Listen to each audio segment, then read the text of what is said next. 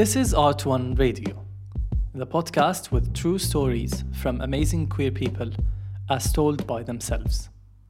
My name is Salim, and this show comes to you from Stichting Art One. We're really happy you're listening.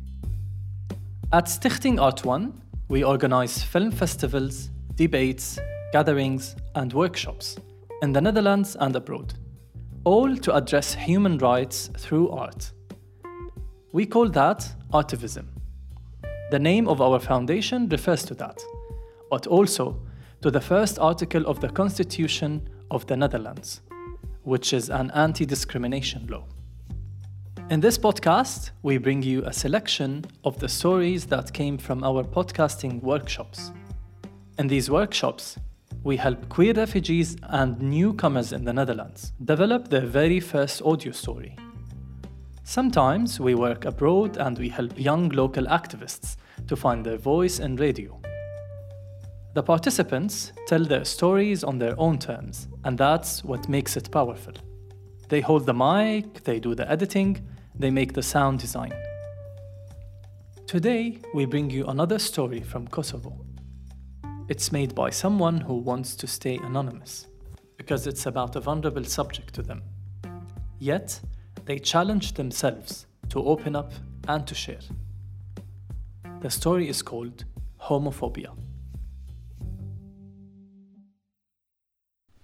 Homophobia. Family.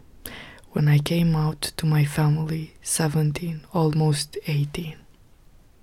First, dad. He was angry and screaming like the end of the world. He hated me and I didn't feel damn nothing. He started to be more angry. Then he went out of the house while screaming. Second, mom. When dad was screaming and beating me, mom was crying and keeping her head with both of her hands, saying to my dad to stop, but he wasn't considering it. The reaction of my mom was okay with who I am until other members started to talk to her about it. My mom talked to me in a room, just both of us, and when I saw my mom crying and talking, I started crying too like hell. I couldn't breathe. She was like, How this happened to you? And I said, It didn't.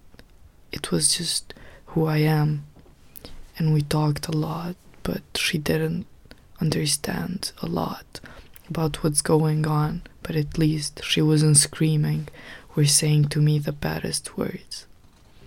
Third, sister. When I had to sleep, I couldn't, but I wanted to avoid everything that happened. I have the same room with my sister, and she started talking about it. I said to her, I don't need more. And she didn't get it. She just started talking about it.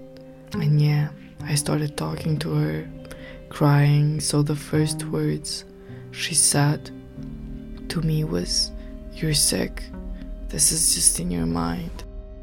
You have to go to a psychologist. And I said, If this is what you think, okay, let's go. And her face was like, why is she saying it? She started to talk and one that I don't forgot. It is, if you are like this, I'm gonna kill myself. And I said, You don't have to. This is me. And she started crying all the time. She didn't stop. I was crying too. I just tried to sleep to avoid it. And in other days, they considered me and treated me as a stranger. And I started to feel like that. And I didn't feel home anymore. I didn't feel myself.